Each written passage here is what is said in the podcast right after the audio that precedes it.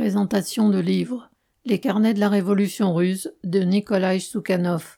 Seuls les fous n'ont pas peur de George Schauer. Sur les piquets de grève, les femmes dans la grande grève des mines de l'Arizona de 1983 de Barbara Kinsolver. Vendus comme des obus d'Alexei Koslov. Les écrits militaires de Léon Trotsky par Jean-Jacques Marie.